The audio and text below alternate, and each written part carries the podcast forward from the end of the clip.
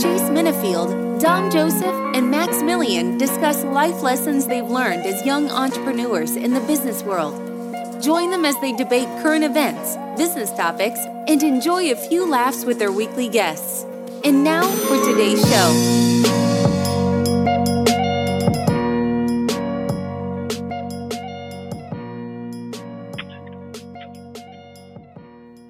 What up? What up? Here we are with another episode of the CTC podcast, Cut the Check podcast. I'm your host Chase Minifield, coming to you live from Lexington, Kentucky. We have on the line Dom Joe. What up, Dom Joe? I'm Joe, coming to you live from Philly. Happy to be here. And we have Max Millian. What up, Max? What up, fellas? Max Millian coming to you live. Just left my brother's wedding on the road here, headed back to C-ville. Max sound a little Okay. choppy, don't he? A little bit. All right.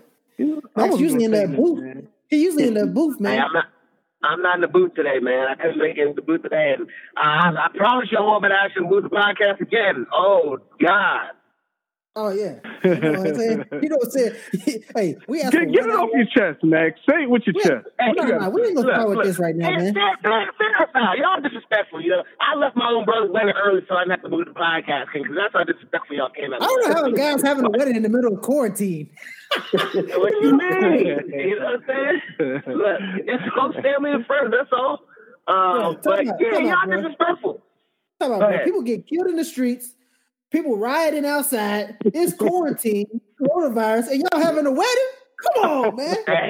Hey, look, look, I can't control the circumstances around it. My brother and his uh, fiance wanted to get married today. We was out in the middle of nowhere, Virginia, and we ain't seen not one riot. It was nice, nice and peaceful.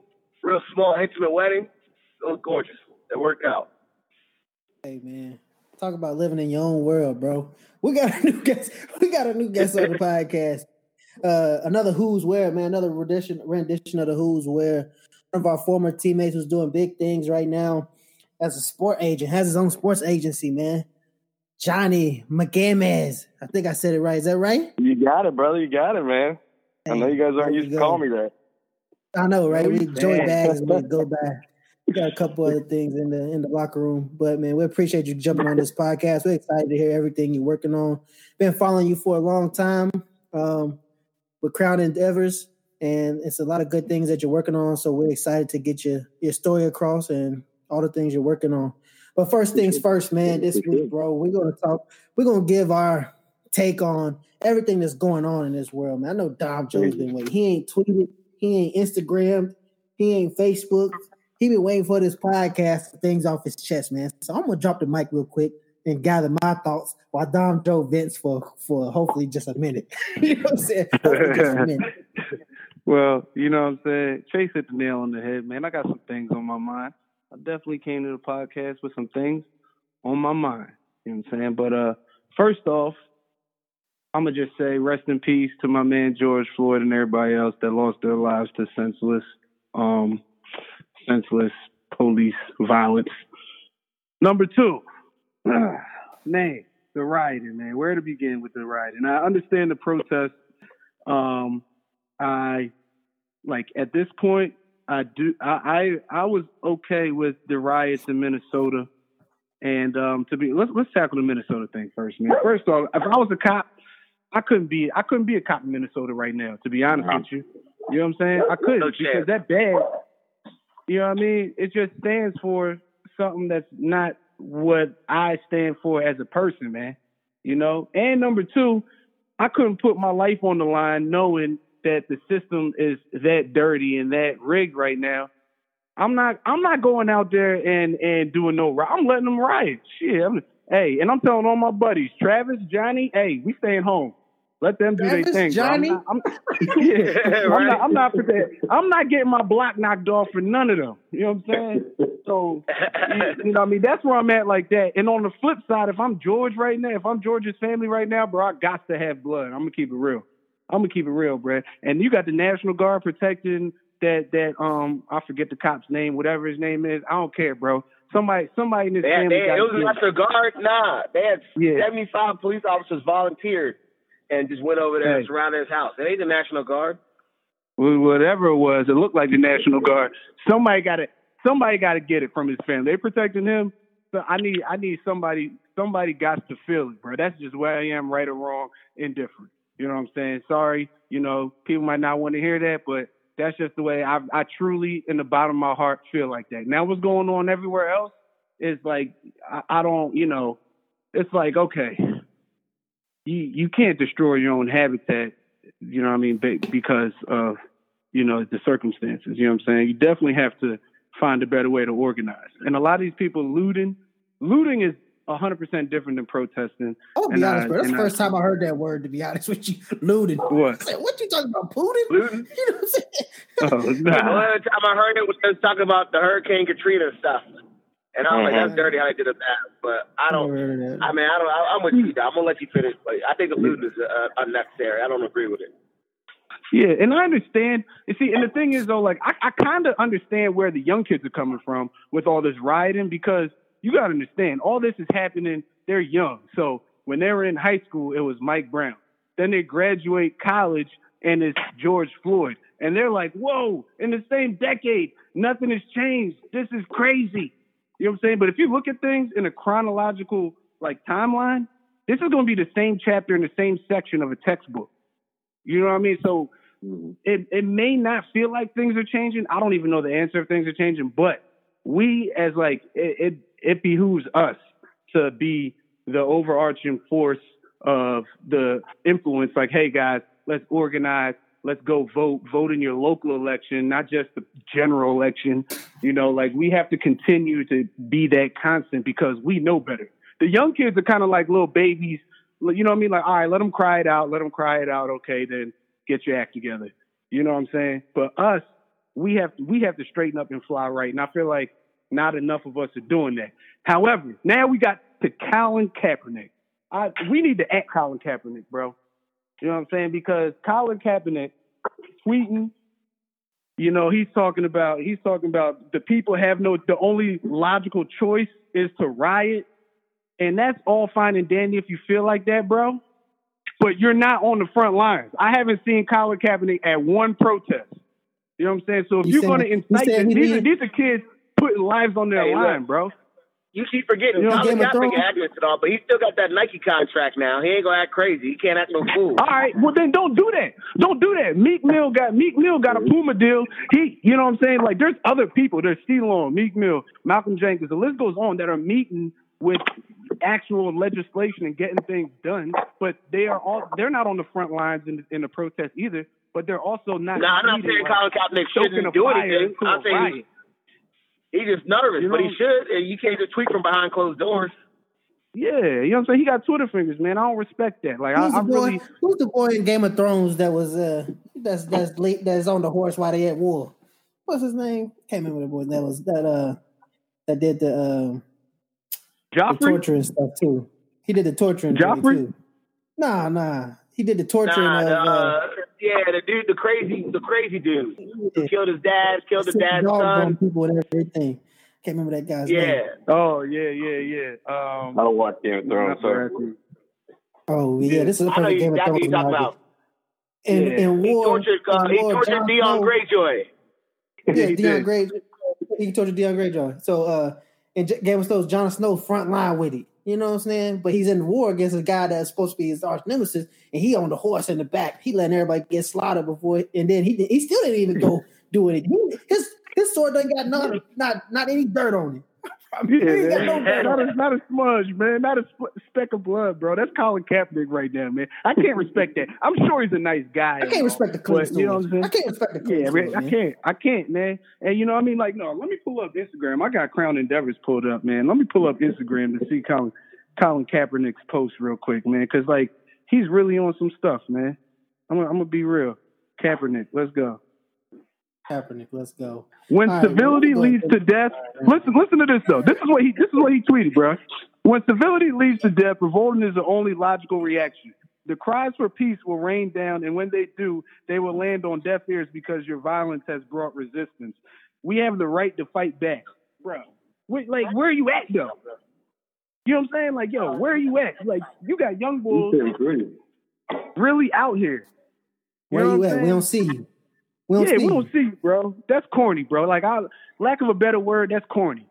You know what I'm saying? No, I feel you. So I'm man. So let me go ahead and get you. you know, bro, that's, that's, that's definitely over a minute. That's definitely over a minute. I know you're gonna go for five at least. Um, let me go and get my point on this. I ain't talked on this and I ain't really touched on it yet.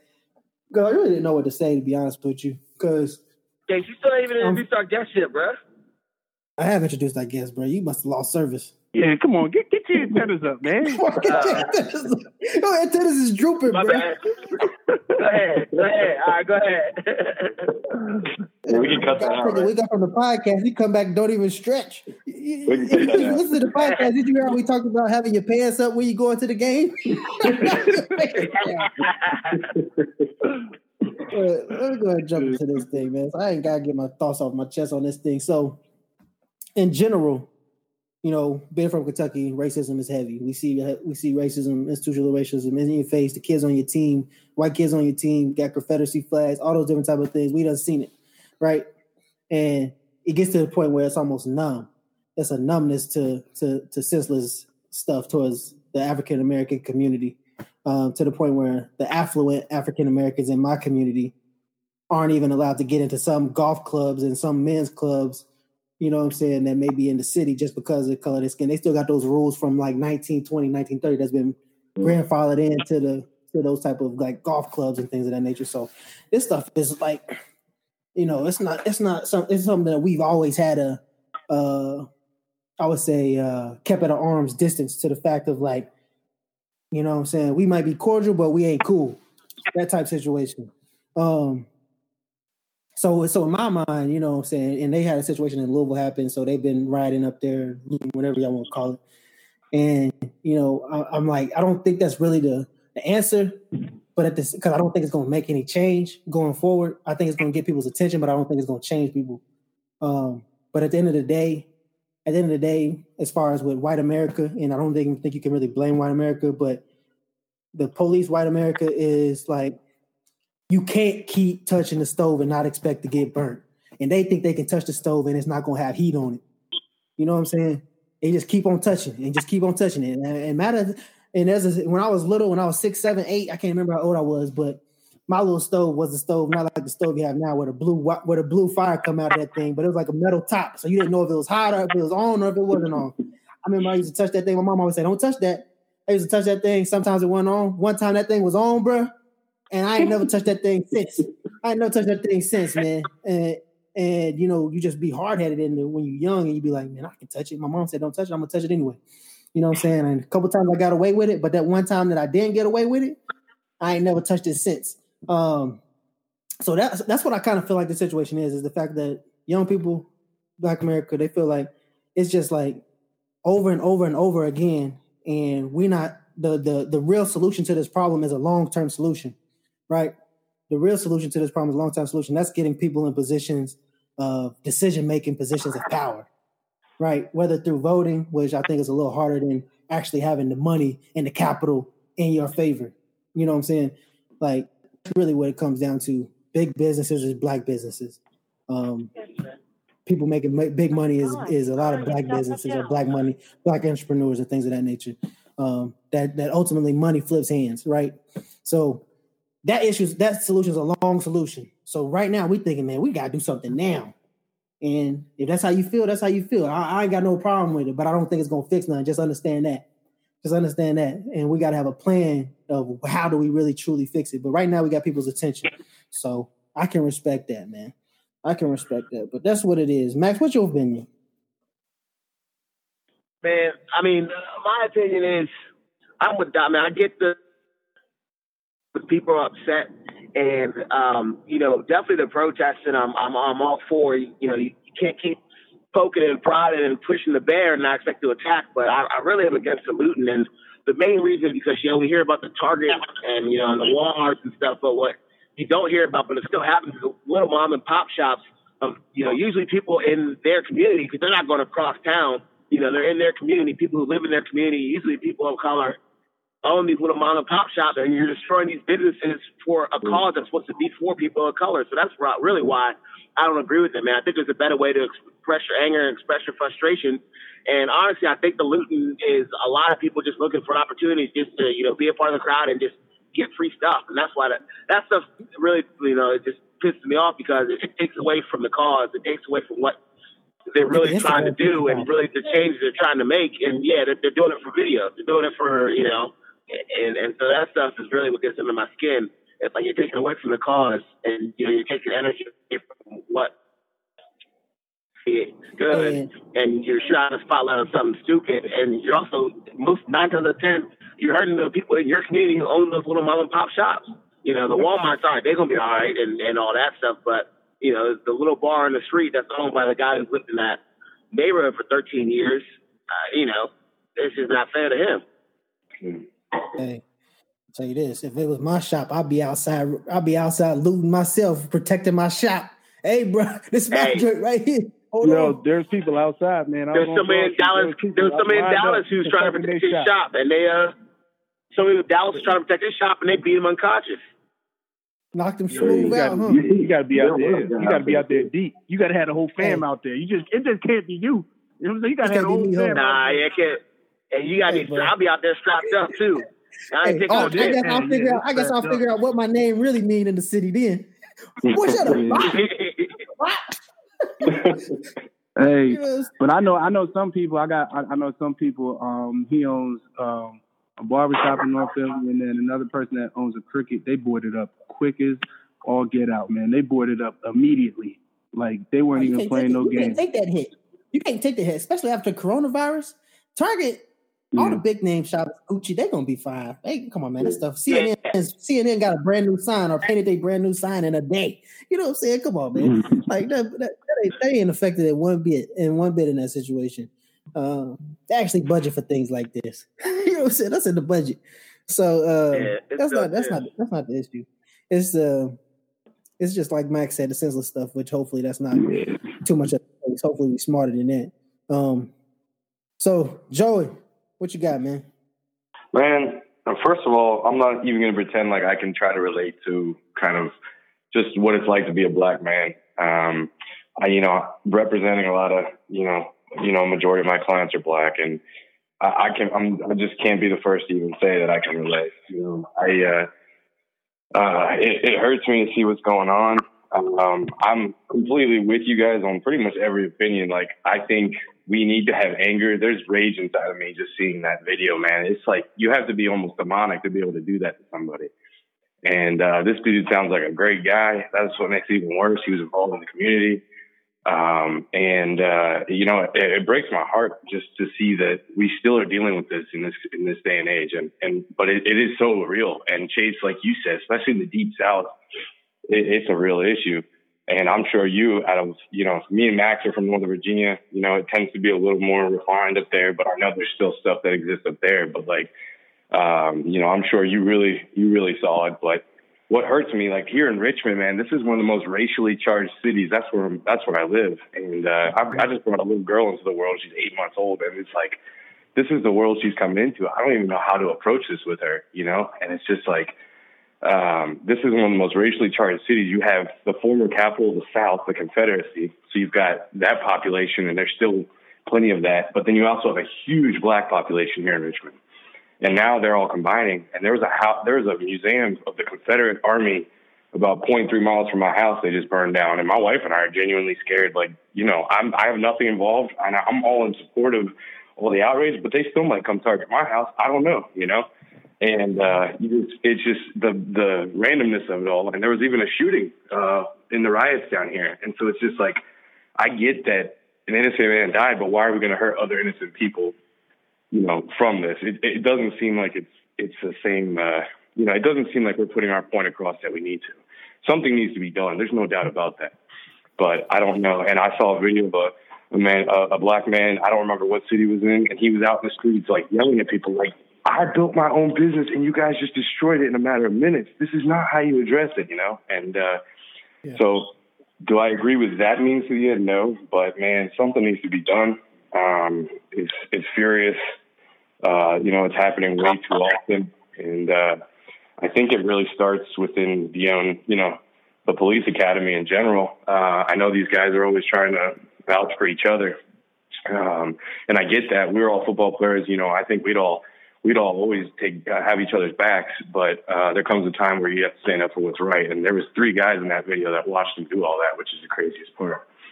Um, and that's that's just that just doesn't sit right, you know. Um, and I, I mean, I'd like to think that a majority of police officers are good men and uh, uh, are genuinely, you know, they're putting their lives on the line every day too. I don't have necessarily have that risk. You know, my dad was a police officer for a year in, in Arlington, and uh, so and uh, these guys are genuinely putting their lives out there, and for the most part, are doing a good job. But then you have these bad ones, man, and it just tarnishes everybody's reputation, and it's uh, it's but something needs to change, and I just. Uh, hope hope somehow I can be a part of that with my guys and uh, and figuring that out. But I'm completely agree with kind of all the the uh, the sentiment that was echoed. And you actually bring up a good point because you know at the end of the day, I got some friends that are police officers that's former teammates that have now gone into the police the police force, and you know we still that's still my dogs. But at the at the end of the day, like if if I go out there and I cuss out uh, one of the Duke coaches or something like that, Dom Joe got to shoulder that. to shoulder that. you got to shoulder that. Like it, it is what it is. You know what I'm saying? Like you wear the same colors I'm wearing. They don't. You know what I'm saying? It's an issue mm-hmm. with this guys now. They coming at us hard, heavy, heavy and hard because of the colors we rock. You know what I'm saying? So mm-hmm. at the end of the day, like you know, you, you on that team. You on that team. You gotta you gotta you gotta back the team, or else you can't come back into the locker room. You know what I'm saying? Like that's just what it is. So I, I, hate that it has to be them, but they need to figure that out internally. If y'all got some bad eggs, some bad apples that can't rock with you, then get them out the system. Mm-hmm. You, know I, you know, you know, what, you know, what I don't think it's talked about enough. The process of being a police officer. From the outside looking in, it looks like you do 25 push-ups and run a mile under under seven minutes. You're a, a freaking police officer in six months. 25. They only need 25. you know what I'm saying? No, I'm serious, man. Like, like where, like, like think about it. Every everything else where where lives are on the line, it takes years. A doctor, a lawyer. You know what I'm saying? So like, I feel like the whole training process needs to be slowed down, concentrated, and like revamped. Maybe less could be more. Like maybe less cops, but better cops that get better pay. You know what I'm saying? Maybe like, it needs to be focused more on. Maybe it needs to be focused. Maybe it needs to be more of a question and answer test. You know what I'm saying? Instead of physical, because obviously they missing the character. They missing the character part of this situation. They not. I mean, physical. That's why they got guns on their hips. Because I mean, if we really was fighting now, how many? What, what we going? What y'all gonna look like then? You know what I'm saying? Yeah. Um, because our buddy, he was out there. He out there with the with his knee on somebody's neck, and you know his his his, his sleeves is loose. You know what I'm saying? His sleeves is loose, bro. You know what I'm saying? Right. So, so at the end of the day, like they really need to be starting looking at like almost kind of like security ambassadors. Like I don't want no security ambassador that um, works for me that is on the side of thinking that they are enforcing stuff. You're supposed to be a resource to the community. That's Facts, it. yeah. Yeah, and I don't have the answers. It's just there's just a lot of change that needs to be made. Like no one has the answers right now. But hey, you're supposed to be a resource to the community, man. If I see anybody, yeah. let me tell you this story about one of my security officers, man, that I had to fire on the spot. So, um, you know, we do security at apartment communities, and you know, I got one rule for my guys: we grade A snitches. All right, we grade A snitches, so we don't do none of that police stuff. I don't give them nothing but a uh, but a piece of paper to write down what happened. you know what I'm saying? And then um, so we had a story where the guy said he heard some some commotion going on in uh, in the room upstairs, in a room in an apartment upstairs. Um, but he knocked on the door and nobody answered. So this man goes to the back, gets a running start, jumps onto the balcony, pulls himself up slides underneath the gate, comes into the house unannounced, and says, Is there an issue? I said, Bro, let me review this tape with you, man. Let me show you where you was wrong. This is where you went wrong when you start taking these backward steps to get a running start. where you should have stopped right there. I, everything else, let's just skip everything else. You was wrong right here. you decided you had to get this running start. so, hey, what what so, what did they say on Friday after next, man? Top flight security in the world, Craig. Yeah, man. hey, bro. So he, he he, he got fired that day, and we got fired that day at the same time. We both got fired. So um, yeah, man. At the end of the day, man, and I always and I knew it from the beginning. I was like, man, he he taking this real serious, bro. This ain't really the guy. this ain't really the guy that we need. But hey, you live and you learn, man. Because you know when your gut says he's supposed to be there, then he probably not supposed to be there. So that's just that, that's the end of that situation, man. We'll, we'll, we'll jump into some other thing. Quarantine. We're not going to talk about quarantine today because quarantine is kind of taking a back a back seat. I ain't even heard nothing about coronavirus in the last forty eight hours, man. Uh, so so John, man, I'm about let me look at let's let's read this impressive bio. I don't know who wrote this bio, John. Let me don't tell me you wrote this bio. So John is the founder and president of Crown Endeavor Sports Agency, licensed NFLPA agent, um, an attorney, negotiated millions of dollars. He's an offensive lineman at UVA. He made the Dean's List athletic honor roll for the University of Virginia with his BA in political science. All right, man. Let's start right there, man. How did you end up at UVA and why did you come to UVA? Man, uh, for real, UVA was a dream school for me. I wasn't a stud like you guys. I think we all knew that. Um, and uh, I went to a brand new high school actually, um, and uh, didn't really start playing football till I was uh, sophomore um, in high school. And uh, so everything was kind of late in the recruiting process for me. Um, now that high school blew up, you know, Trace McSorley went there um, and uh, put us on the map, three state championships. But um, you know, I was before all that when we were brand new, and uh, UVA was my dream school, man. Um, I had a bunch of FCS offers, and then uh, UVA in Maryland came in late and offered me recruited walk on man, and I just wanted, knew I wanted to try to play big time, and I also knew I just always wanted to be a Hoo, and uh, the education would be top notch and help me get to where I needed to be, man, and plus being part of a program at a high level would help me be uh, achieve my ultimate goal of being an agent, which I always wanted to do. So that was kind of always the end goal. I knew I wasn't going to the league. Uh, I didn't have the bloodlines like you, Chase uh, or the talent like the rest of you guys. But uh, you know, I uh, I used my opportunity for for what I knew I could and just gave it my all. And you know, um, and uh, got to got to crack the field a little that last year. But um, other than that, uh, just uh, put in my time and uh, I'll do it all again in a heartbeat. So, so John, was you on the P squad when we was out there? Uh, when we was out there on defense, I see you. Was you on the yeah. P squad for the offense? Yeah, you know I was no, I, I, am just saying in general. Like we used to be, we used to be getting into it with Shaw all the time. Oh, I, yeah. know for we used to get into it for Shaw, man. Did y'all ever say anything to that guy? Like, hey man, chill out, bro.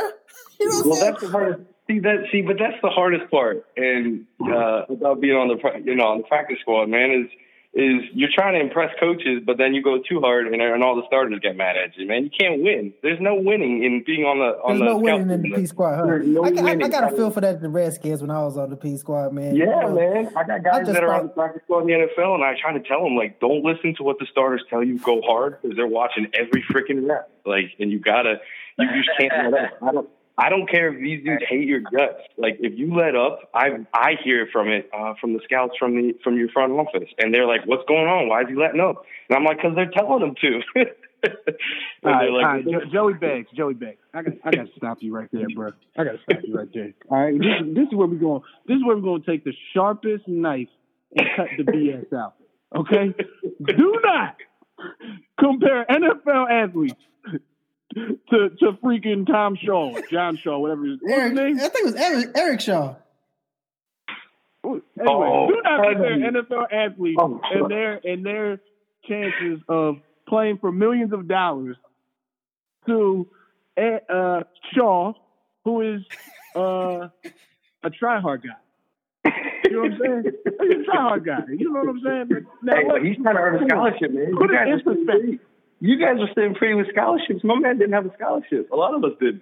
You know, we got him that. Some of us got him that last year, which was awesome. But this is the problem, though. This is the problem. Some of your some of your athletes, right? If if if the starters, if somebody on the 53 goes down, they can fill in and they can actually build a career off that. All right. Sure, if one of sure. us go down because John Shaw injured us, John Shaw can't fill in. We're gonna lose, bro. We're gonna take an L. you know what I'm saying? Oh, nah, they wrong. Yeah, hey, hey, man, we've heard crazier things. But I understand what you're saying, though, man. I understand what you're saying. I'm just Yeah, trying to he make was- an analogy. I'm Yeah, not. I He was was going hard.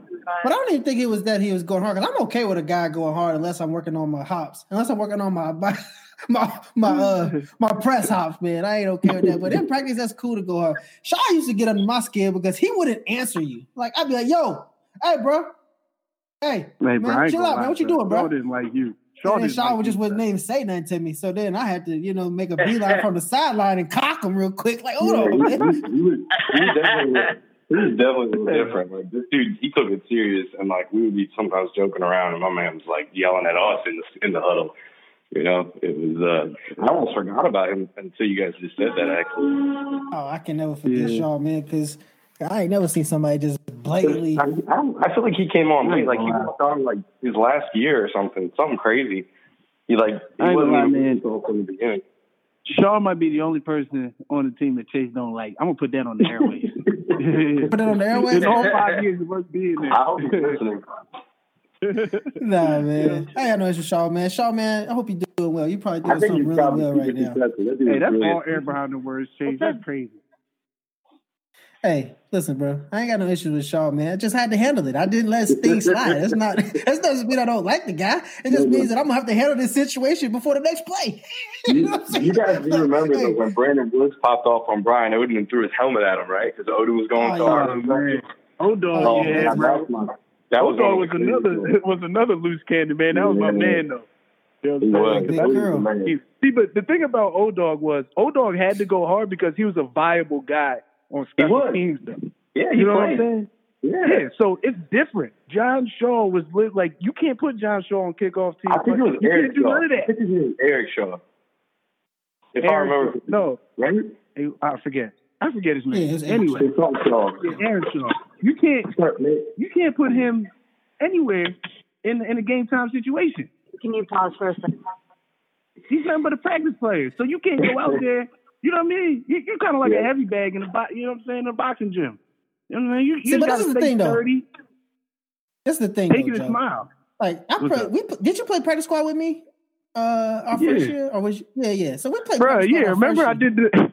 oh no, that Yeah. wasn't the first year. Yeah, our first year when we was um not playing varsity yet. So we I like playing practice Yeah, squad 'cause I yeah, got to go against Mo Cove and I got to go against KO. I got to go against the best players that was on our team while I wasn't playing yet, while I was red redshirting. Uh, so that was actually fun for me uh to do that. But I, I I knew I could make plays then because I was at least a scholarship player. When I was in the league and you was getting that minimum, and you was getting that minimum, man, and you was trying to make plays on D-Jack or you playing through the ball, you know what I'm saying, on Pierre Garcon. These guys making millions of dollars, man. These guys making millions of dollars. I'm finishing on the ground. You know what I'm? I'm, fin- I'm finishing on the ground, bro. And then you start you start giving stuff up, and then you start getting that idea, like yeah, you start giving up. Once you start giving things up, man, you start getting used to giving things up. That's not a good. That's not a good way to start uh, doing things. Yeah. Like that. So Mhm. that's a slippery. that's, That's, that's a slippery great slope. slippery slope. Yeah, that's a Mhm. slippery slope, man. told you, it's lose lose situation, man. Oh, definitely. Because after I said F it, I'm about to I'm about to intercept all these passes. I'm about to intercept the repeats. That was my last few weeks there. that was my last few weeks there, bro. hey, I'm intercepting the repeats. Repeat it. All right, you go ahead and repeat it if you want to. I'm about to take this thing back. I used to Hey. piss Nick Jenkins off more than anybody. He used to just get so mad at me. Oh That's man, Nick hilarious. Jenkins. He was like throwing the ball at me, and then he'd be Oh, my yeah. best friend the next day. He was just like, I was about to say, my feet. yeah, Nick used to do things like that. We used, to, we, we used to be fighting the practice squad a lot, boy, on that defensive field. It's crazy. Oh man, that's a good little talk, man. So you went to school. So was uh, being a sport agent like on your mind from the beginning? Is that literally what you what you wanted to do? Yeah, when you came to since school? high school. Since high school, man, um, I knew that's what I wanted to do.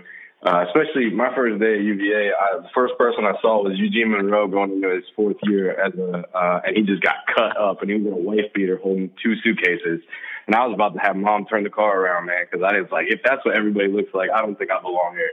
and uh, uh, I knew I knew what I saw what you know the type of talent to, to be at the next level. And I knew I didn't have it. That was okay with me, but I knew I had I, I could definitely help those guys. And you know, I saw a lot of guys get taken advantage of by agents too while I was there. And so it was just like all these, you know, a bunch of dudes were just like, man, you just you need to hurry up and become licensed so you can uh, so you can represent me. And uh, you know, it was just more fuel to the fire. And you know, obviously playing um, ball at a high level has a lot of perks and makes a lot of connections. So yeah, man, that was always the end goal. So how was political yeah. science at UVA? What's that?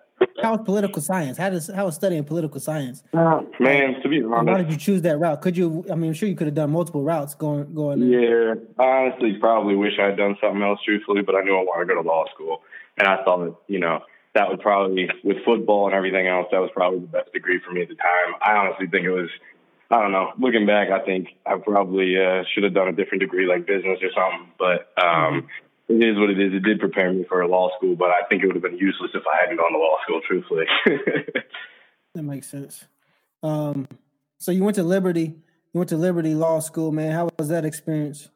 It was good, man. It's like uh, one spectrum, uh, one side of the spectrum to the other. You know, you you're at UVA, which was one of the most liberal schools in the country, and then you go to uh, Liberty, and it was uh, one of the most conservative schools in the country, man. But I honestly cherish my experience at both um, helps you really know where you stand and things. But they came around with a full scholarship for me, and I couldn't really pass that up. And um, and uh, so yeah, man, it was uh, it was good. And I started the Sports Law Society there, and we won the national sports negotiation competition in our first year, which was pretty sick. Being some, we actually beat UVA.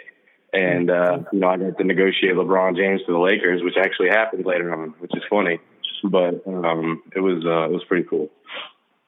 Did you uh did you do anything with the football at, at Liberty at all?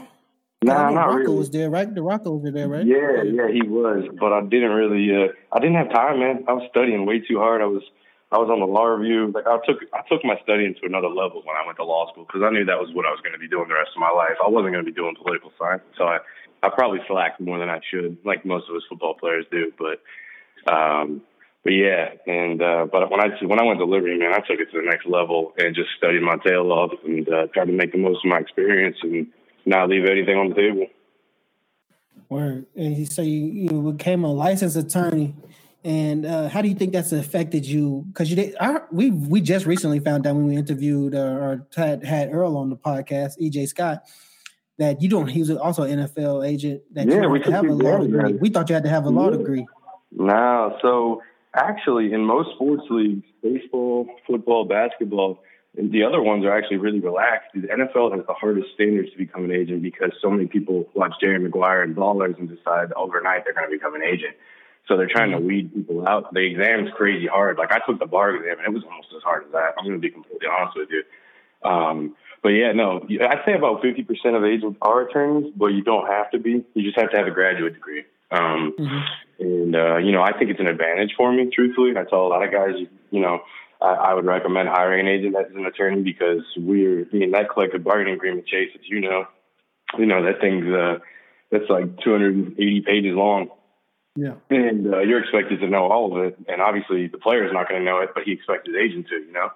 And so, uh, you know, going to law school really prepared me for something like that. And just contract negotiations, drafting marketing agreements, uh, all of that is uh, uh, it's definitely a huge advantage for for me as uh, an attorney as well. Definitely. So you started Crown Endeavors. Um, you know, I guess as soon as you pass the as soon as you pass the bar exam, as soon as you pass the NFLPA test, or could you take the the NFL test like simultaneously? Or yeah, kind of, so, kind of stages? I'm trying to remember the order. Yeah, no, I, I became I took the NFLPA exam uh, a year later. Um, and so I actually interned when I was in law school at one of the biggest agencies in the world. Uh, they're always top five by Forbes rankings every year. It's called Octagon. And uh, okay. I got, I mean, they had, we had Marshawn Lynch, Steph Curry, Michael Phelps. I got to meet Hugh Jackson. Um, you know, we had, I mean, you name a superstar in any sport, we had one. And uh, so I got to work on like a couple of Michael Phelps' marketing deals. And like, man, I got some awesome experience there. And, uh, you know, I saw how the big boys did it, but I always the, the end goal for me was always to start my own uh, my own shop, and I always kind of wanted to focus on those under the radar type players. They were always, you know, focusing when you're focusing on first round picks, man. It's a shady business. I'm telling you, this agent business, especially among those first rounders, it is shady. And mm-hmm. uh, I saw a niche for those late round guys and those undrafted guys, and uh, um, you know, as a smaller guy. This business has changed so much in ten years. I mean, you have to have crazy money to even to even start playing. And uh, you know, and, and shout out to my man um, Earl in that um, he came in in his first year, and you know, he was able to land a guy a, uh, a veteran contract, which is pretty unheard of for a first year agent. So um, it's usually usually uh, not not often that you see a, a, a brand new agent be able to do something like that. So most of the time, man, you got to grind and just hope you can you can land a couple guys on rosters and start paying the bill. Um, but uh, but yeah, so that was kind of my path. What do you, how are you trying to like find athletes? What's your what's your goal in finding athletes? Or what's, Man, your, what's your business plan for doing that?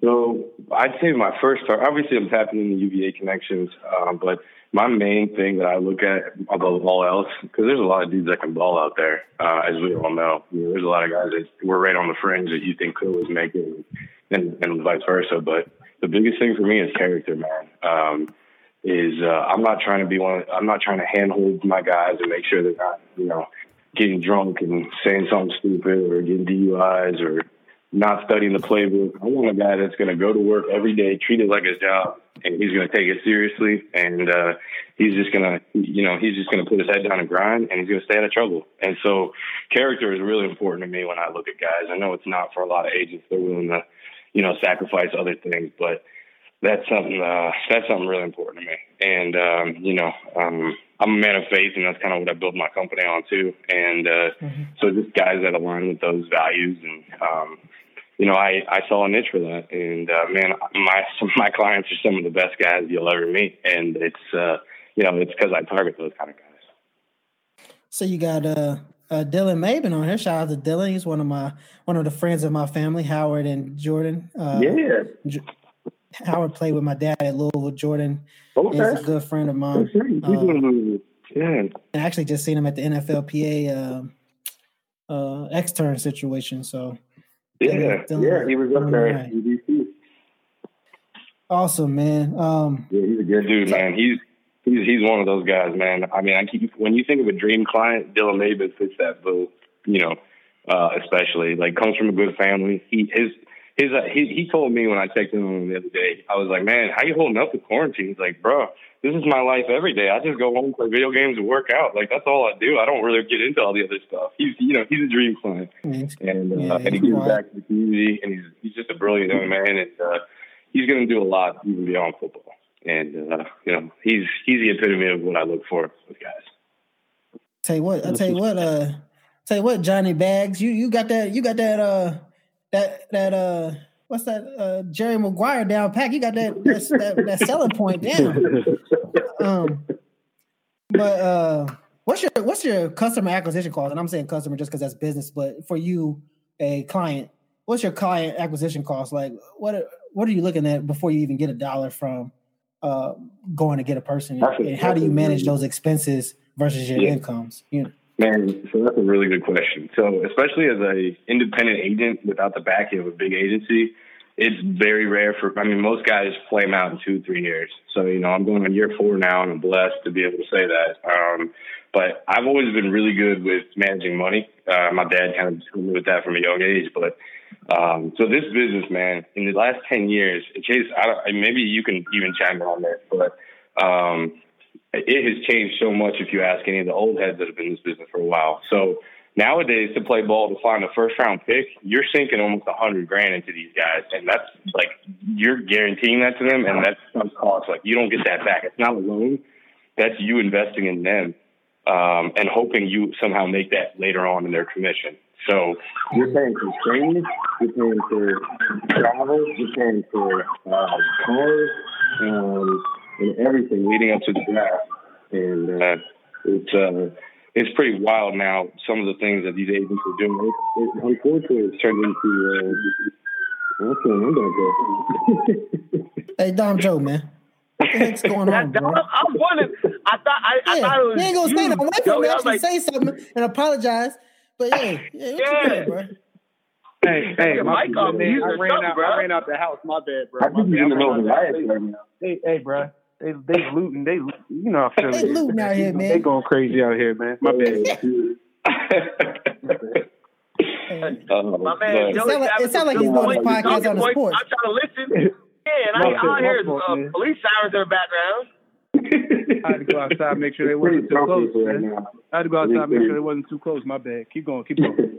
no, that's pretty appropriate You know, for so right it- it- drop your uh, take your windows out of your car, Dom. You better be careful. Hey, bro. I live. I live in the neighborhood I grew up in. I wish they would, bro. Hey, come on, man. Come out his joint on bricks and burnt up. Hey, you didn't think that game had as much pull as you thought it did. Not, not, not the Black Tahoe. We getting that joint back. Hey, we get, we getting it all back, baby. You know what I'm saying? One way or the other. Trust me. Before John, before Johnny was uh was rudely interrupted by a guy not My on fault. mute. I, I, A I guy, not, a guy not on mute.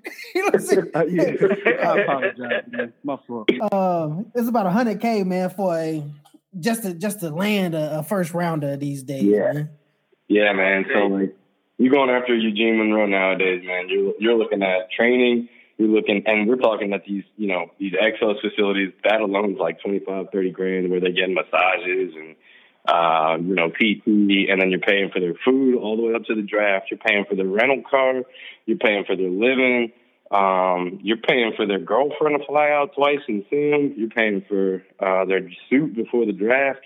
Like, man, it has They got changed. messed up. You used to be They got like me messed up. They ain't get me on that. Yeah, man, and uh, and so you know, as an agent, and I mean, a guy like myself, I don't have a hundred grand lying around, fellas. And I, I, I mean, I know you all are wildly successful, so maybe you do, but um, I don't have a hundred grand line. If I did, around. it wasn't gonna be to pay for nobody's girlfriend to come out and see him. Right, exactly. nah, hell nah. I wouldn't make it in the Asian world. Yeah, man, and that's the problem. And so now it's all about it's not about who's the best agent, it's about who's paying you the most. And it's not you're not a lot of these dudes aren't thinking about long term like this dude has is he was is this what's best for my career or is he just throwing me flashy jewelry and I'm gonna sign with him? And so unfortunately it's become who's buying you instead of um, instead of who's going to be the best agent. Because if you put me up against any of these guys in contract negotiations, I hate to sound cocky, but I truly believe that I'm, I could beat any of them in a contract negotiation. But when it comes to being able to, you know, to pay for these dudes, I can't do that. So my my whole strategy is I've been going after undrafted guys and late round guys. And uh, honestly, it's better to represent those guys because they're more grateful. Um, they're hungrier. They got a chip on their shoulder, and uh, you know they appreciate the work you do. Uh, a lot of these first round picks usually fire their agents pretty quickly, unfortunately.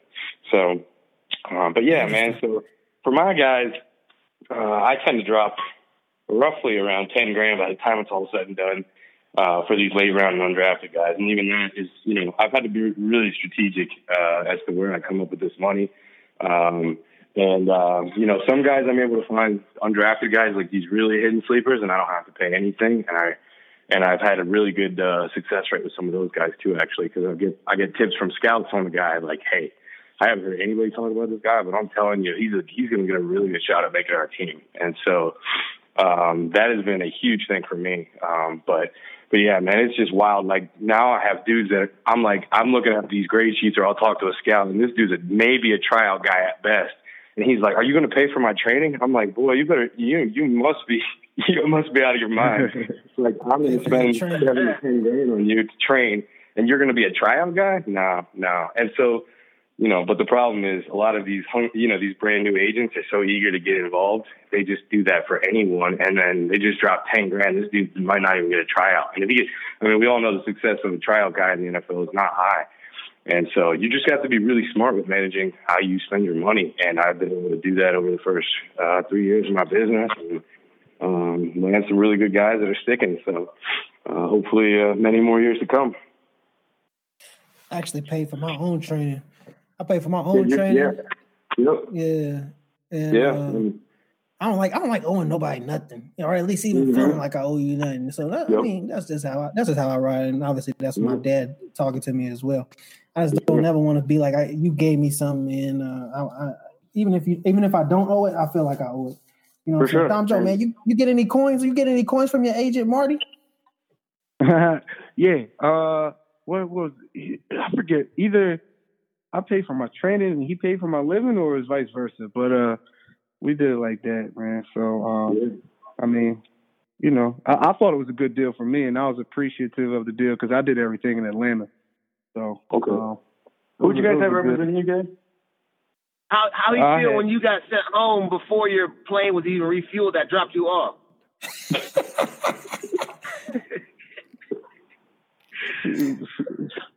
what do you mean? Like when he said, "How does when, he? How uh, does he feel when he when you got sent home from Green Bay How did- how without did I- even how having did without even How getting to put your cleats on? Or how did your how did Nah, your agent feel? Your, your agent, did he ask for the money back? Nah, I'm, I'm serious though. Like I don't know. Oh, I- oh, how did he feel? I thought you. Oh, how did he Yeah, how feel? did he feel? Yeah. Nah, that was my man. That was my man. Um, number one, I Oh, didn't okay. believe him because I was. Did, I was did you not know, did you not know that you had two torn labrums? Yeah,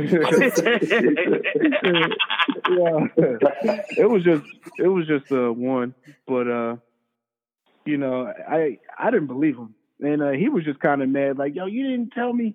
I was like, "Bro, I really didn't. I you really didn't tell thought I was." bro. You got Yeah. over here invested in your living, and you Yeah, over here God can't damn bench it. press, bro. John, you and I wouldn't be talking right now. I'm just, I'm just telling you right now. That's, that's a lot of money. You didn't tell him that. Yo, I didn't. Yo, but I didn't get an MRI or anything though. Like I kept Oh, pushing. You know, all I, you know, I had a couple cortisone shots, and I'll you know, I slide. kept it moving. You know what I'm Bro, saying? I've had two labral Did you have tears, bro, and you know when you have a labral Pain? tear. You know when you have a He know labral that. Yeah, he had Man, a I've had two of them. I really did not like you guys don't understand. I did everything, bro. Think about how many times I complained about my shoulder, yo. I really didn't complain about it that much, Around me, I heard you complain about it all the time. He was bro. That's because you hear me. You hear me. You hear me in the huddle when I'm banging, but that's on the field. I'm talking about like when we're chilling. You, You, know, know, when what I mean? guy It do that one move. You know when that guy do that one move on the couch and he do his arm in a circle.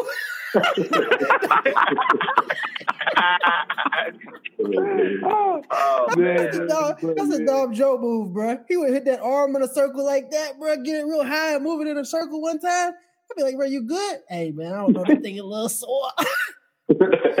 uh, so on. We just chilling. You know what I'm saying? Dom, who was your just agent? chilling, bro. uh, Marty Magic. Mark, is he still doing it? Yeah, he's still doing it. MRM Sports. He got Okay. he got a couple of things. I forget. Oh, he got a Okay. he got the quarterback from Temple, PJ. I Okay. forget his name. Oh yeah, the kid that lit up the XFL.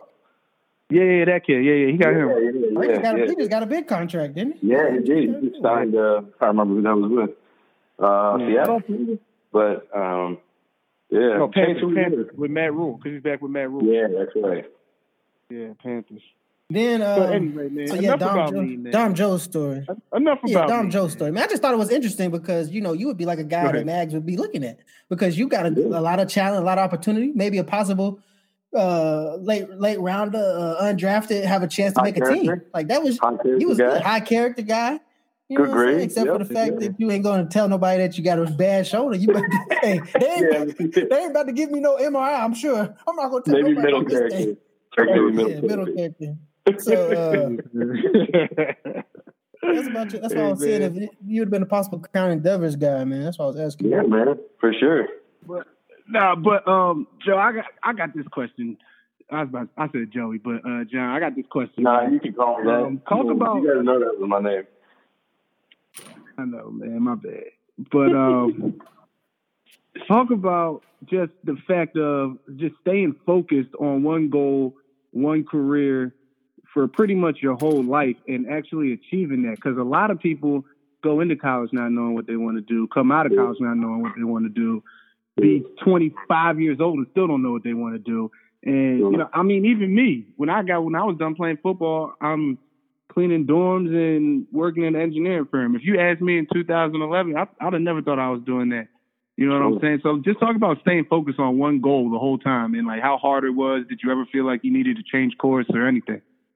Yeah, that's that's a really good question. Um, I felt like so. Yeah, I mean, I always had a passion for sports. I mean, every sport. I don't just love football. Like I, uh, I think eventually I'd love to. You know, I've dabbled. I've represented some coaches, and um, I've uh, I've dabbled with basketball as well. Uh, they're all different animals, and right now I'm trying to I'm trying to just make my main thing my main thing and stay on football for now. But um, but yeah, man, I always had a passion for sports. I played pretty much every sport growing up, and uh, um, and you know, I think my parents did a really good job of just steering me in the direction that they knew I would be uh, good at. And I guess I argued with them a lot, and so they knew I'd be a good lawyer too. And so I think the perfect intersection of sports and law was being an agent. And then when I uh, so I applied at that internship at Octagon while I was in law school, and I was one out of 500 applicants, and somehow they picked me. And I think they probably regretted it later, but Um, they uh, they picked me, and uh, that's you know that was the first time I felt like, all right, like you belong, you know, like clearly they see something in you, and then um, you know, and then I won the national sports negotiation competition, and then that was again like, all right, like you know, this is you, this is what God made you to do, like this is what you need to, this is what you've been set out to do, man. You can't stop until you until you get it, but.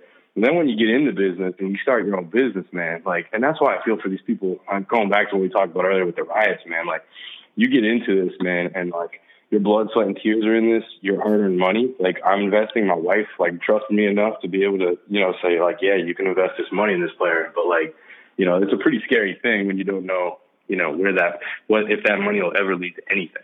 Um, and uh, so like you get into business and you start being like, man, I don't know, this wasn't what I expected it to be. Like I thought I was gonna be Jerry Maguire, just shouting, "Show me the money," you know. And uh, and and it's anything but that. Like these TV shows with these agents, man, it's so far from the truth. Like you're begging and pleading 21 year old Dom Jones and Chase Minnifield like to sign with you. You know what I mean?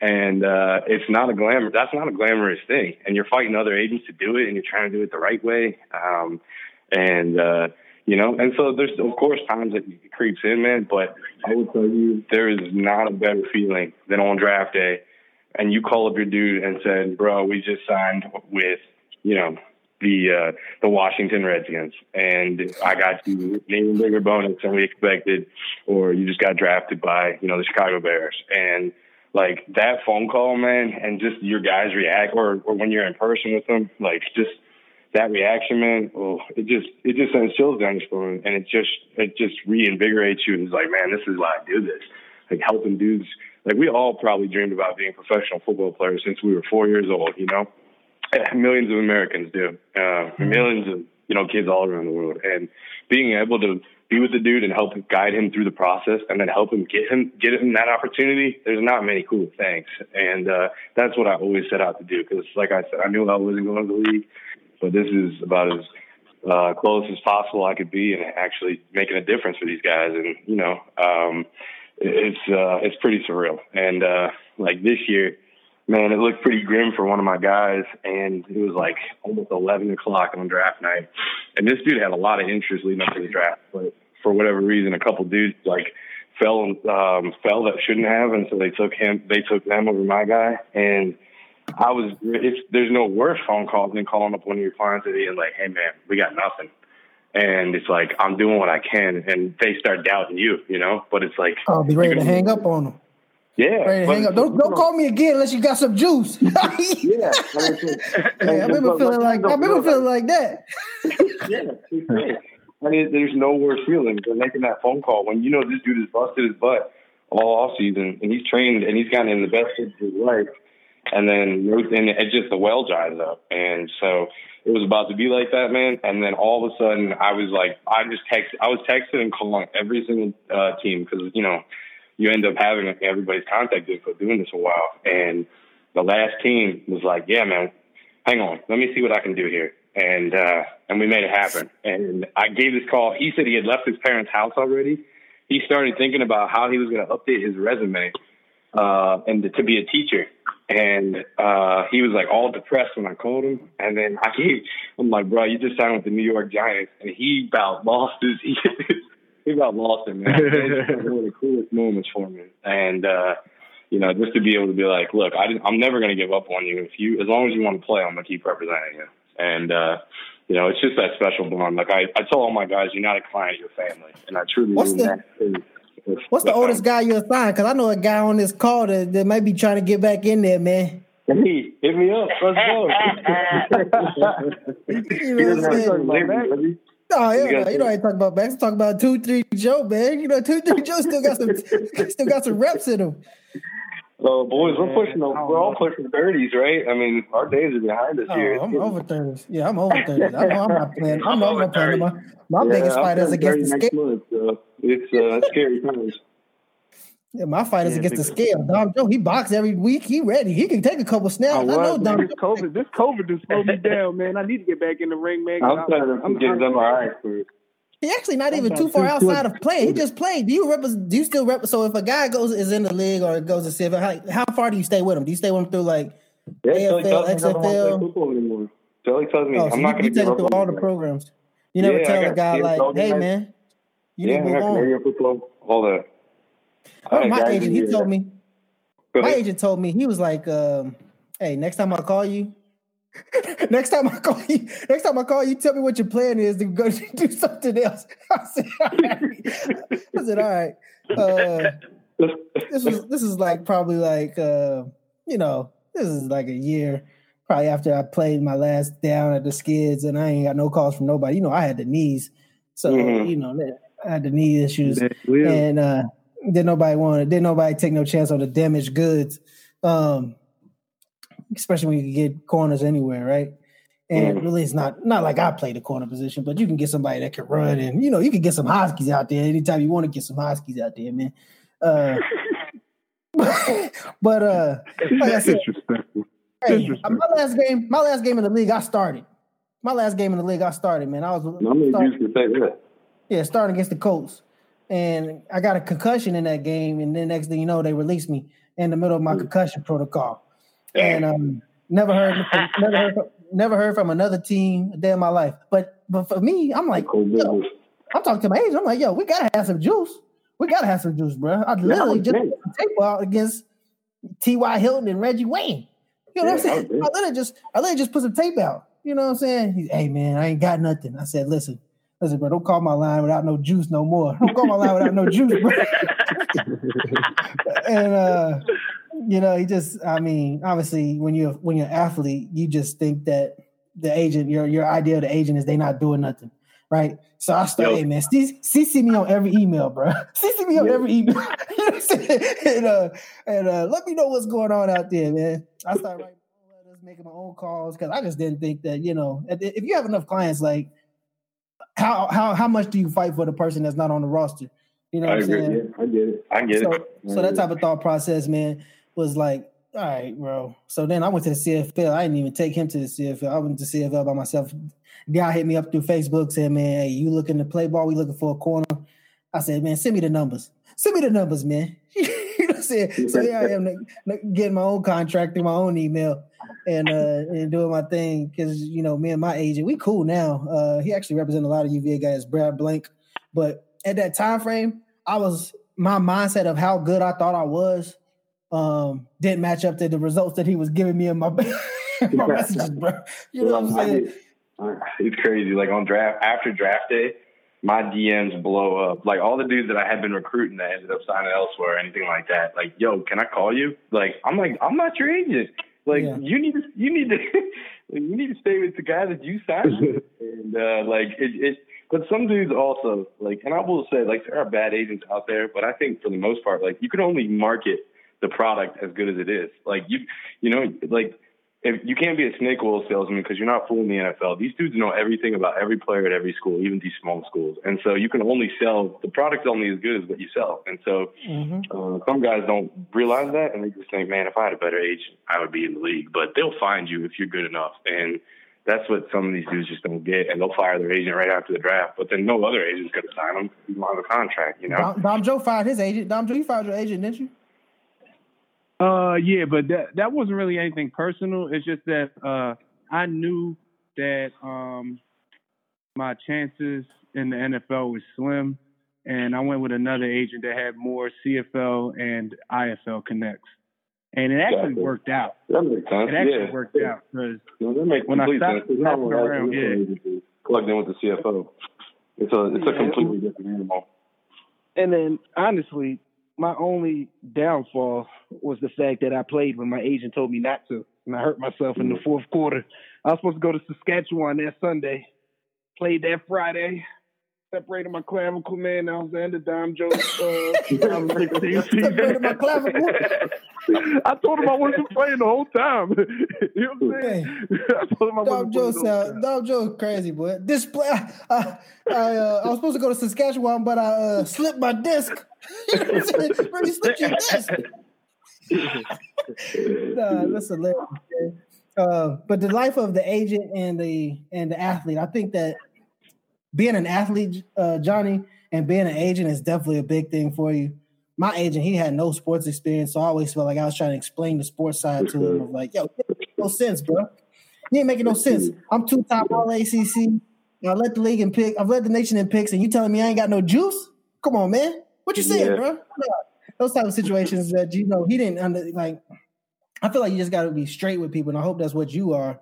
Is like, yo, listen, nigga, you just had a microfracture surgery on your knee. Don't nobody want you. Mm-hmm. I yep. went to the draft and I was still going first, late first, second, late first or second. And I, had, I even because I remember all the hype behind you, man. You hit. I was shocked when you went undrafted. I remember I didn't know all the details, but I was just like, dang, I don't know what happened there, but I just remember all yeah. the like first three round chatter, and then yeah, that's crazy. Yeah, so I had to get that microfracture surgery and that microfracture surgery is kind of like an NBA surgery where they got like yeah. the big guys like Andrew Bynum and uh, all those guys that Greg Oden, all those guys that didn't pan out. It's a bad history on that injury. all those guys that didn't pan out, you know, they, they had that microfracture surgery. But nobody told me that I was blacklisted until the second day of the draft. You know what I'm saying? Mm-hmm. Like tell me up, tell me up front. Tell me up front I ain't got no I ain't got no like it ain't gonna be no interest. Don't have me looking at the first day of the draft like, hey, like with my phone in my hand, like, let's go. Yeah. Let's go. Let's see what we got. Like, that's what I'm saying. Like literally like a day before the drive, I got a call from my agent saying I'm still here first and second, first and second. Like, man, really sounds good. But it is yeah. what it is. Yeah. See, um, you got to manage expectations too, and you got to be. I mean, I always tell my guys I'm gonna keep it real with you, even if it's not easy for you to hear. You know, and if you if you're not a guy that can take that, then we shouldn't be. You know, you sh- I shouldn't represent you. But I'm gonna be a straight shooter, and that's what I tell my guys. And uh, because there are a lot of agents that are too scared to get fired if they tell the guy he's not a first or second round pick. You know, maybe that I don't know. Maybe that was what his thought process was, or maybe he just genuinely thought that and he wasn't, you know, hearing, you know, that's from other teams. I don't know, but yeah, that's that's something that there's very few agents that do keep it real. So you know, I try to set myself apart because of that. That's good. That's good, man. So one last question before I think Max might have a question, maybe. Um, so as a you know, with my companies, I have a startup and then I have a, a regular service company. The regular mm-hmm. service company, uh, I don't I don't try to, like it's my company 100 percent, and then you know I partner with regionals to to do jobs and we split the revenue sources mm-hmm. um, on that situation. But then on the tech company, like I look for investors and they take equity in the in the company of the in the in the company as a whole. Um, so therefore, you know, everybody has a slice of the pie of what what we bring sure. in as a company. Um, so is that something that agents do? Like, are you is that is that an opportunity for you to sell to another company or to bring on like a big investor that may can help you get like first rounders and things of that nature, or, or you try to keep it almost like um, how you keep it intimate right now? Man, that's a Wall Street question right there. That's that's like. Uh that's pretty pretty in depth. That's that's good stuff. Um, yeah, no. So I actually had talked with an Octagon company that I used to be with about splitting the player. He was, you know, he was big time, and um, I was his final three. Ended up going second round, and uh, I was like, look, you know, I know what it's going to take to land this guy, and if I have, you know, maybe you guys in on on board with me, I'm his primary contact, but you guys are kind of also in with your resources, and you're kind of covering mm-hmm. the training. Um, then we split the commission 50-50. So yeah, that is something. It's a great question, but yeah, that's something I've discussed but never materialized. Um, but uh, I've had that happen. You know, there's a lot of times where I've gotten phone calls from. Uh, there's a pretty big agency in North Carolina, and I'm in tight with a couple of their agents, and uh, they know I'm for what the resources I have. You know, I, I'm far exceeding what I'm playing with, and uh, you know they've kind of talked about bringing me on board, but it wasn't it's it wasn't a, you know it wasn't enough for me to give up my own thing because I truly enjoyed that um, and mm-hmm. uh, kind of uh, just you know being able to target my own guys, being able to kind of do things the way I do it, um, and uh, you know go about it right that way. But I'm always open to opportunity. I think any good businessman should always be willing to listen. For sure, for sure. Max, kind of questions you got? Yeah, man. So you know, me, I don't know how any of this works um, you know, what's your plan? Like if you get a sleeper and say they end up going really high or, you know, do really well and on their second or third contract make big money, what's your plan to keep them away from those big agencies? Like when they sign with you, is it like they have a three year, four year deal with you that they can't go with somebody else or how does that work? Man, y'all are hitting all the questions. This is good stuff, man. No joke.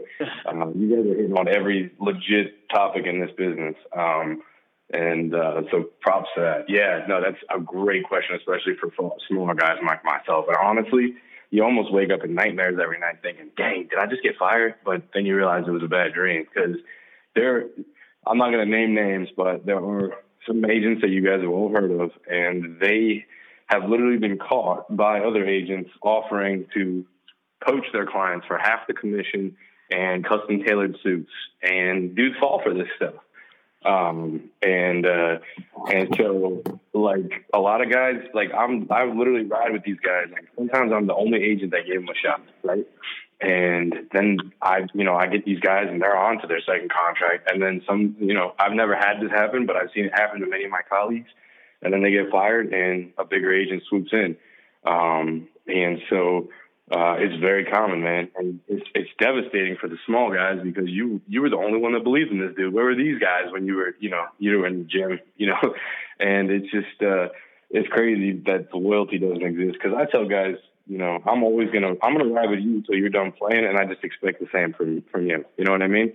And uh, yeah. it just doesn't always it doesn't always work like that. But again, big reason why I target high character guys like the Dylan Mabins of the world because um, he knows I'm taking care of him, and I'm taking he's taking care of me. And it's just kind of you just got to find that almost that brotherhood and that connection with those guys, and uh, it just got to feel right. But really, the biggest thing is, man, I just got to show them. Look, when you're with me, you're getting you're getting top of the line. You're you're one of my main guys. Like I'm not a big agency. I don't I don't represent ten guys every draft. Uh, literally, there was an agency that had I think 40 guys this draft. You tell me how they can represent that many dudes. I just don't get it. But um, like when I, I take a handful of guys, four, maybe five each draft, and that's it. And, uh, and like these guys are my everything for the next, the next year and beyond after that once they've made it. And so like you are my priority. I don't care if you're undrafted or you're a late round guy because those are the majority of my picks. You're not dealing with like, I'm not representing Von Miller or, you know, um, you know, any of these, uh, or Kyler Murray, like these aren't, those aren't my clients. You're not having to worry about where you belong. Like you are my priority. And I think, I think there's so much value in that. Um, because I think everybody has, uh, I think there's a, the right fit for everybody, and it's just about finding the right fit. And uh, so, really, just showing them the value, and then just going above and beyond, man, and uh, uh, being a part of their lives and making things happen. You know, uh, in every aspect of their life, whether it's helping them start a camp or um, you know, just marketing, getting creative. Uh, literally had a dude who needed to buy a new car, or he was going to buy a used car because, you know, I try to tell my guys to be prudent with their money and not try to keep up with the Joneses of the NFL because it's really easy to get lost in, well, man, this dude's driving a Lamborghini. I should go get a Rolls Royce. Like, uh, you know, this guy's got, you know, 10 diamonds. I'm to go get 12. And uh, I tell my guys, like, you're a rookie. You do not need to be trying to keep up with these guys because, you know, you get that microfracture surgery and your career might be over. And I'm trying to help you build something after football. And uh, so I'm all about fiscal prudence, especially, but um, you know, um, just uh, trying to trying to help them in, in every aspect of life. And, and I always tell guys like I'm going to help you in your career after football as well. So it, it, it kind of goes even beyond that. But I just say really that deep connection. You Like you know, you know me, I know you, and you know you're a priority for me you know, I'm I'm riding with you every day, and I'm trying to make things happen. You you know, you're not going to be one of you know 100 clients, and I think there is a ton of value in that. And I think that's probably the biggest thing a small agent like myself can offer. Um, so I I think that's a long-winded answer, but yeah. That makes sense, though. What what type of things are you looking at? Since you brought it up, what type of things do you do to try to help off field uh, after career or off field yeah. endeavors to try to get people to? Because I was looking at some today, and they, they they think that you know, most of the especially your players like yours, they're living check to check, and it sucks to say that they're living check to check. They're living big checks to big checks, but they're living check yeah. to check. You know what yeah. I'm saying? So yeah. how, how, are you trying to uh, put uh, put some financial literacy or some game plans in place to set people up to be set after careers? Well, I try to tell guys to set a, a portion of their paycheck aside and to never touch it. That's that's the first thing. Um, and I try to tell, I always tell guys think big picture. We got to think big picture. Um, don't try, like I said, don't try to keep up with everybody else. Um, and Dylan Mabin, another great. I, I keep coming back to him. Man, he just does everything to a T the way you expect. He hired a financial advisor that we've all vetted. He asked him the right questions that I helped him with, and um, you know he he's just done things the right way, and he's smart with his money, um, and he he's not scared to pinch pennies when he has to, even though he's making a good salary now. Um, you know, he he signed to the active roster at the end of the year. He, we got him active roster money, and so it was. Uh, um, you know, he, he made some good money that last chunk of the year, especially. But practice squad salary is not anything to sneeze at either nowadays. You know, 120. Um, so, um, but uh, but yeah, and so you know, a helping them to see that picture and seeing a you know a car the minute you drive it off the lot is the worst investment. Whereas you invest this money here or in real estate or anything like that you know, this is what it could grow into. So trying to help guys see that big picture, helping them take care of their future generations and all that. But then, um, but yeah, then I had a guy who knew he wanted to be a football coach after his career was over, man. And I, I actually was able to get him uh, the interview with uh, with the school. And so, uh, because I've dabbled in some of the coaching stuff too, so just stuff like that is helping. Uh, and helping uh, guys in any way I can. I'm not going to be plugged in necessarily with everything like engineering, but I can put them in touch with people too. Um, I had. Evan Butts actually, and I was uh, reaching out to some guys for him. He uh, after his uh, you know his short stint, and um, you know uh, just making some stuff like that happen for guys. So yeah, man, just anything I can do uh, or put put people in touch with. I just think I think it's something that I want to be a part of these guys' lives way beyond their career, and I think. Uh, you know, I think that makes makes me unique in some aspects. But makes sense, man. Well, we we appreciate you jumping on here, bro. Um, you know, it's always good to talk, talk to our our former teammates, and then obviously you're one of the ones that's doing better than most. So just shout out to you, man. A lot of respect for you. And like Dom Joe said, the biggest thing that really stood out is that you came into college with a plan, you stick it to the plan, and you seeing the plan through. So not a lot, a lot of people can't do that, man. So it deserves kudos for sure. Let people know where they can reach you at, man. Where they can keep up with you, or you just touch base with you um, if they have a, a, a, potential athlete for you or something like that. Yeah, yeah, for sure. I uh, uh, Instagram um, Johnny Mags and uh, Twitter is John underscore Maghamez M A G H A M E Z. Website crownendeavors.com, probably the easiest way with all of our contact info. Um, but yeah, man, uh, those are those are kind of the best venues. Um, and um, I really appreciate you guys having me on the show, man. I've been listening to it for a while, and you guys are, I mean, you guys hit some, you guys hit, had some hard hitting questions, no joke. You like you really thought out, and I and I appreciate the insight and depth uh, in depth questions because those were everything that I struggle with as an agent. You guys pretty much touched on, which is pretty cool. So, um, you guys, you guys keep doing a great job. You're entertaining and insightful. So, appreciate you guys. Well, thanks, man. You know, we put so much preparation into this thing. You know what I'm saying? uh, but last question, bro. I just thought I just thought about this. So how do you go with the cold contact? How do you do the cold contact to players? Because when I was in school, and you know, I was a you know, I was my grade of my, my grade got lower as I was playing. But going into my senior year, I was number one corner in the country, right? And right. uh or one or two. Uh and you know, I had a whole bunch of agents hit me up on Facebook. Sure. Yeah. Uh, random random spaces, like finding my emails. Like, how do you reach out to cold cold prospects? Man, because that was just awkward. You know, I know, man. It is awkward, but it's legit sliding in the DMs, man. Like that's a big part of it. DM slides.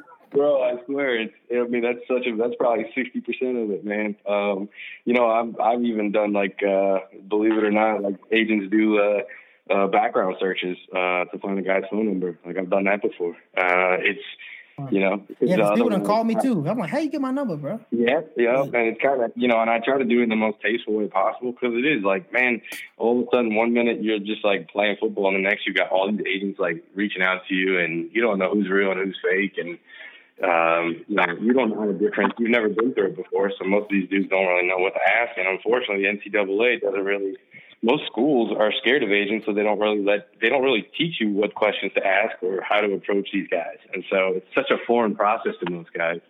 That's what makes it uh, even more challenging for both the agent and the player. Um, but yeah, man, just sliding the DMs a lot of the time. Although I get some really good tips too. Um, a lot of the guys that I've played with, like one of the guys this year, my guy that signed with the Giants, uh, was pretty cool story how it all unfolded just uh, from start to beginning. But um, so my guy played for the Jets and uh, hung up his career after uh, a good career, and um, he knew he wanted to be a strength coach. He had a bunch of like CFL offers and everything else, and uh, even like a tryout with the team. But he was like, nah, I think I'm ready for the next chapter. and he got a, he had a great job at Louisville. Actually, uh, his name is Mike Juan Stout, and uh, he told me about this uh, offensive lineman who wasn't even. I usually pay for some like databases that kind of have a really good. Uh, really good draft ranking of guys, and this guy wasn't even on there. So I'm like, bro, I'm sorry, I can't talk to him. Like, I don't, I don't have time to talk to him. And then he called me again a month later. He's like, bro, I'm telling you, the Jets just called him. Like, this guy's got some, he's got some juice. And uh, I was like, all right, I'll talk to him. And then I called the Jet scout because I knew him, and I was like, what's the deal with him? He's like, man, we love this kid.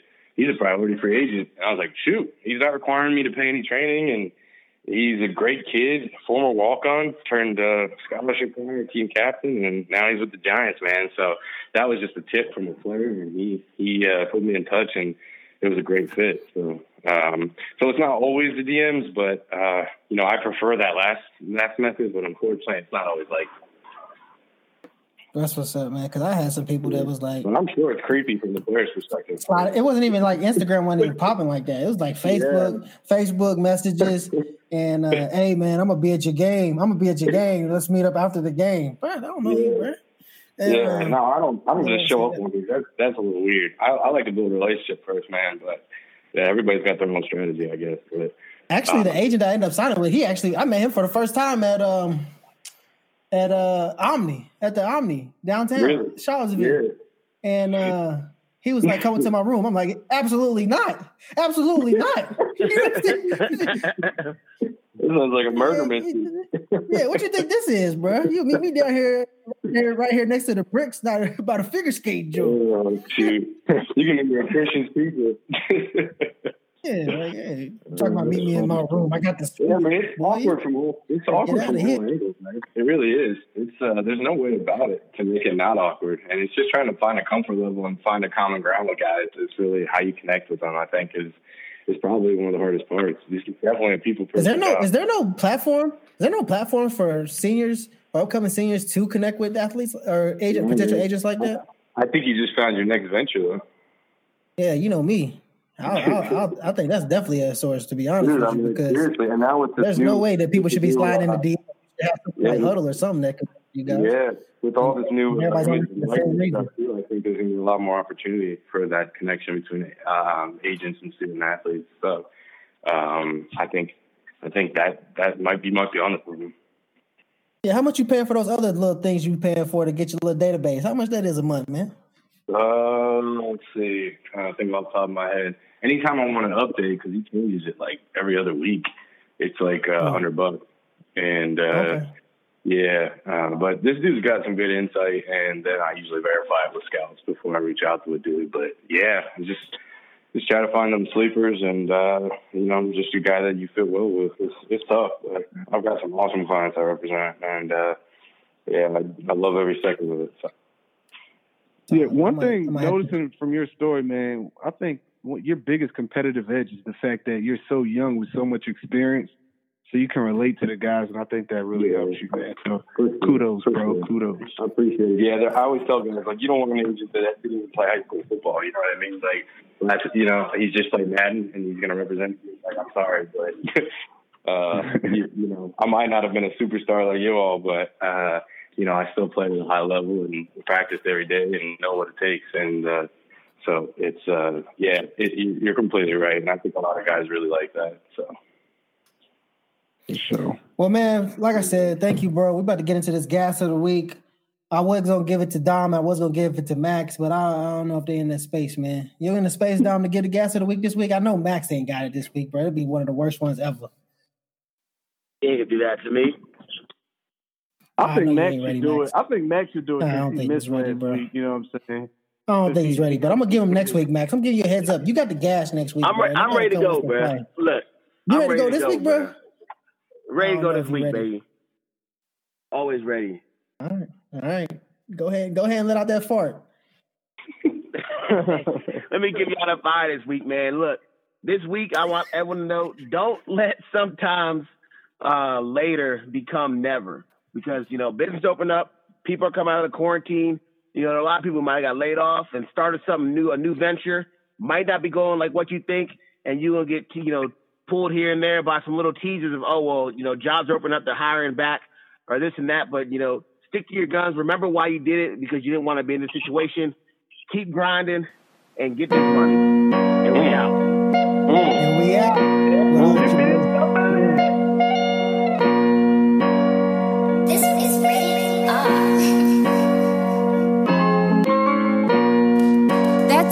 today's episode. Please don't forget to subscribe, rate, and follow us on Instagram at CTC Podcast. Catch you next week.